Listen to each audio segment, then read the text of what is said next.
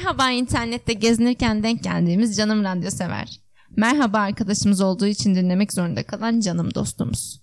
Merhaba ayıp olmasın diye açıp dinlemeyen canım kaçak. Merhaba paylaştığımız her söz ortak olan canım dinleyici.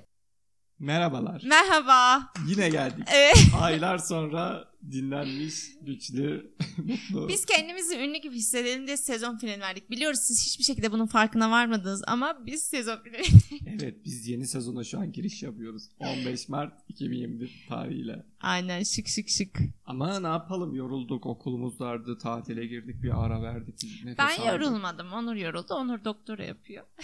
Aynen. Ben Onu yoruldum. her yerde kullanıyor. Mesela diyelim ki Onur domates kes ben doktora yapıyorum. Onur hadi podcast yapalım ben doktora yapıyorum.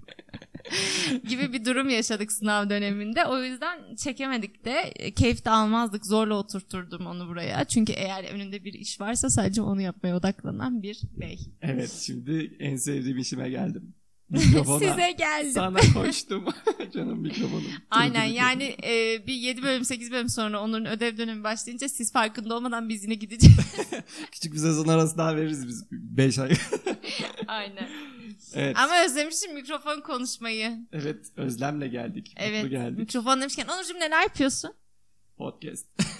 Sen bana sor. Sen neler yapıyorsun canım Ya yapıyorsun? işte mikrofon sahne. Tiyatroya başladım ben de. BKM'nin küçük bir dalından tutundum. Aynen. Ünlü olacağım. Küçük bir sanatçı yetiştiriyorum evde. Aynen Yılmazcığımla gezerken podcast'imi dinlemediğiniz için utanırsınız. Üzülürsünüz. tamam sus. Yılmaz Hoca da seni görecek mi? Aynen o durumdayım valla. Olsun hayalimi büyük tutuyorum sayın dinleyen. Ünlü olacağım ben. Büyük de BKM. Hiç Hollywood yok. Büyük. Yeşilçam. Bir şey söyleyeceğim. Van'da bir öğretmenim ben. Hayalim büyük o yüzden benim.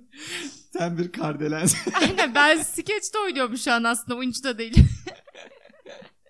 skeç yapıyorsam bakalım. Fikirlerinizi olsa alırım. Skeç yazacağım konu yok. Sayın dinleyen. evet Şimdi şahsi şöyle, olan konuları konuştuğumuza göre şahsi olmayan konulara geçelim. Şahsi meselelere yeni bir giriş yapıyoruz. Yap. İkinci sezonumuza şu an itibariyle başlıyoruz. 15 Mart itibariyle yeni sezonumuzun ilk konusu kim? Kim? Kim? Ben de bilmiyorum ki. Biz de bilmiyoruz. Bedrahmi. Aa böyle demeyecektim. Kara tutum. Nar tanem. Çatal karam. Çatal karam. Nar tanem. Nur tanem. Kısrağım. Biz de çok hakim değiliz gördüğünüz gibi. Hakimiz hakimiz. Ben isterseniz size seslendiririm. Bakın şimdi şöyle bir durum var. Ben şiir okumayı çok seviyorum ama Onur gülüyor diye okuyamıyorum. Eğer ki şiir okumamı isterseniz zaten bir tek yakın arkadaşlarım Like butonuna basabilirsiniz. yazarsanız Insta'dan falan size bol bol şiir okuyabilirim. Instagram'dan şey açıyormuş. Orada. okuma okuma Aynen. diye mesajlar geliyormuş. Okumamı istemiyorsanız mesaj atmayın. Lütfen moral bozmayın. Aynen. evet Bedir Rami Eyüpoğlu ile giriş yapıyoruz. Bedir Rami Eyüpoğlu deyince benim öncelikle gözümde e, Bedir Rami Eyüpoğlu'nun şair kimliği canlanıyordu. Hangi şiirini biliyordun? Nar tanem, çatal karam.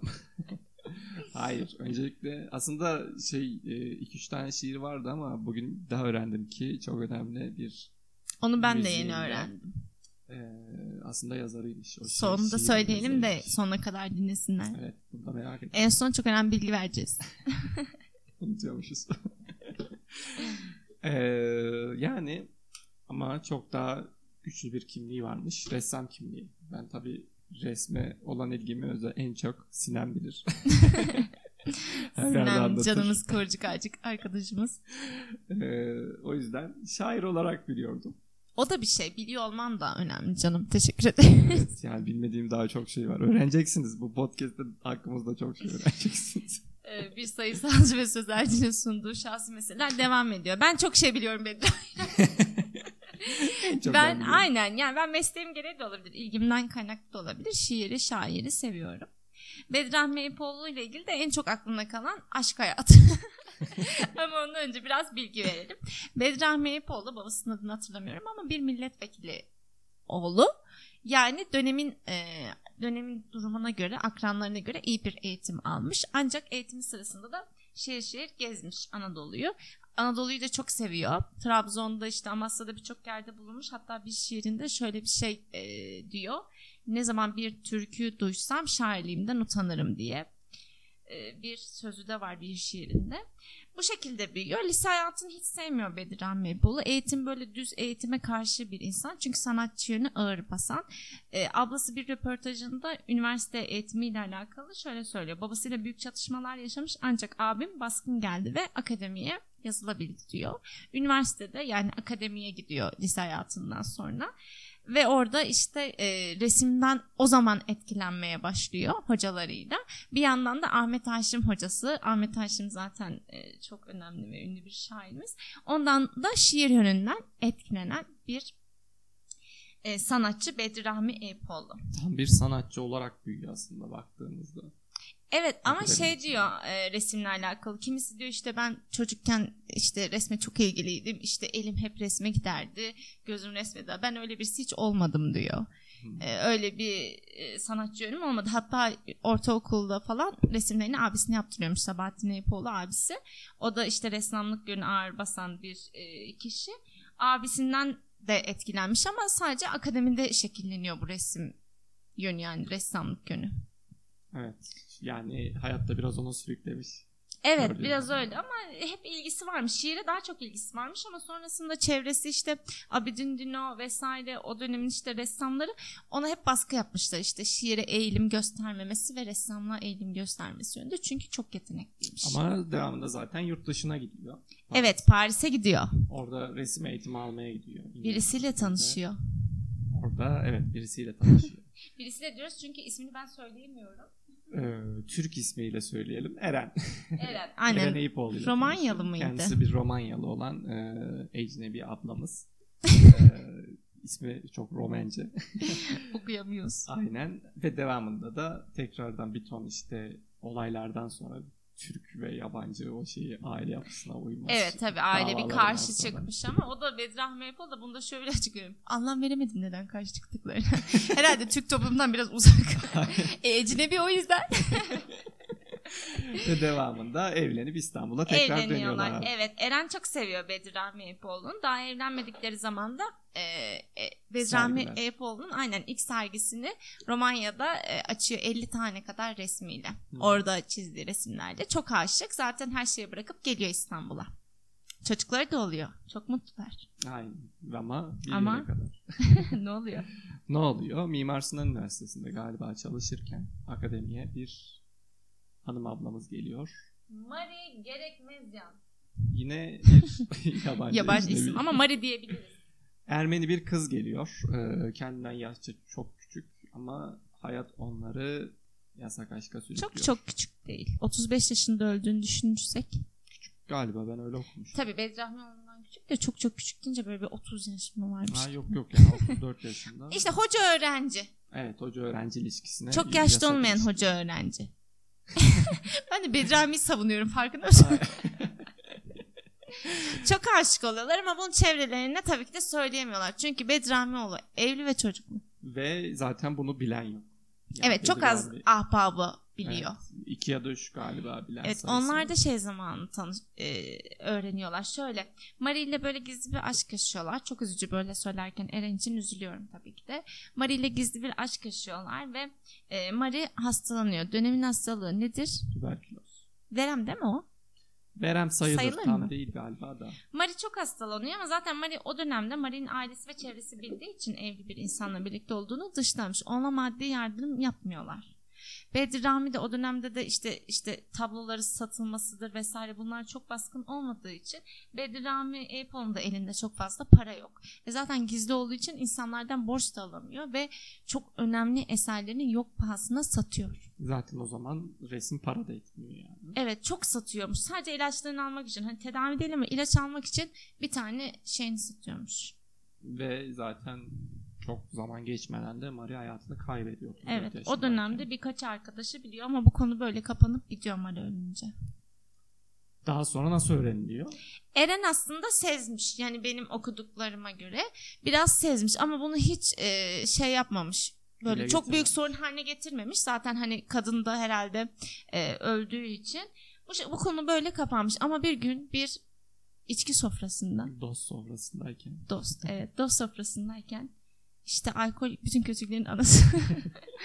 Bedrami birazcık kendisini kaybedip ağlayaraktan o e, bu aşkı itiraf ediyor herkesin içinde Eren arkadaşları herkesin içinde aşkını itiraf ediyor ve işte o kara tutum herkes bu arada onu da söyleyeyim herkes kara tutum çatal karam çingenen şiiri çok ünlü şiiridir Bedrami'nin Eren'e yazıldığını sanarken Bedrami onu Mari'ye yazdığını söylüyor. Ve Çok sinirim bozuldu. ertesi gün kafalar tekrar yerine geldiğinde yaşanan o ve daha sonra ne oluyor? Eren e, çantasını alıyor Paris'e gidiyor ama Alkış Eren. çok durmuyor. Daha sonra Alkış geri aldım. daha sonra Rami İpoğlu'nu özlediği için tekrar geri geliyor. Evde almıyor. Yani boşanma süreci olmuyor. Peki sence Onurcuğum ilk başta bildiği halde Onur'a soru yöneltiyorum ya şu an nasıl gergin size anlatıyorum. Kalbim sıkıştı. Sence ilk başta öğrendiğinde, kısmen öğrendiğinde bunu sonra haline getirmeyip kocasının sevgiyle bağrına basıp insanlar öğrendiğinde gitmesini neye bağlıyorsun? Bihter. Aptallık etme. şey e, bağladığım şey biraz gurur gibi geldi ama bilmiyorum. İşte bana bu çok garip geliyor ya. Yaşanılmadan bilinmez tabii ki de ama biliyor olman yetmiyor mu? Yani başkalarının biliyor olması daha çok etkiliyor? Ya demek ki e, bir his hisse dayanarak bir adım atmak istemedi. Daha sonra kendi öğrenince de o adım gelmedi ama toplum baskısı diyebilirim yani şu an. Evet herkesin Benim bilmesi çok etkilemiş Eren'i ve her şeyi bırakıp gitmiş. Ama o kadar çok seviyormuş ki Bedrami'yi geri dönmüş. Birlikte ölmek istemiş. Çünkü yaşlılar o sırada da.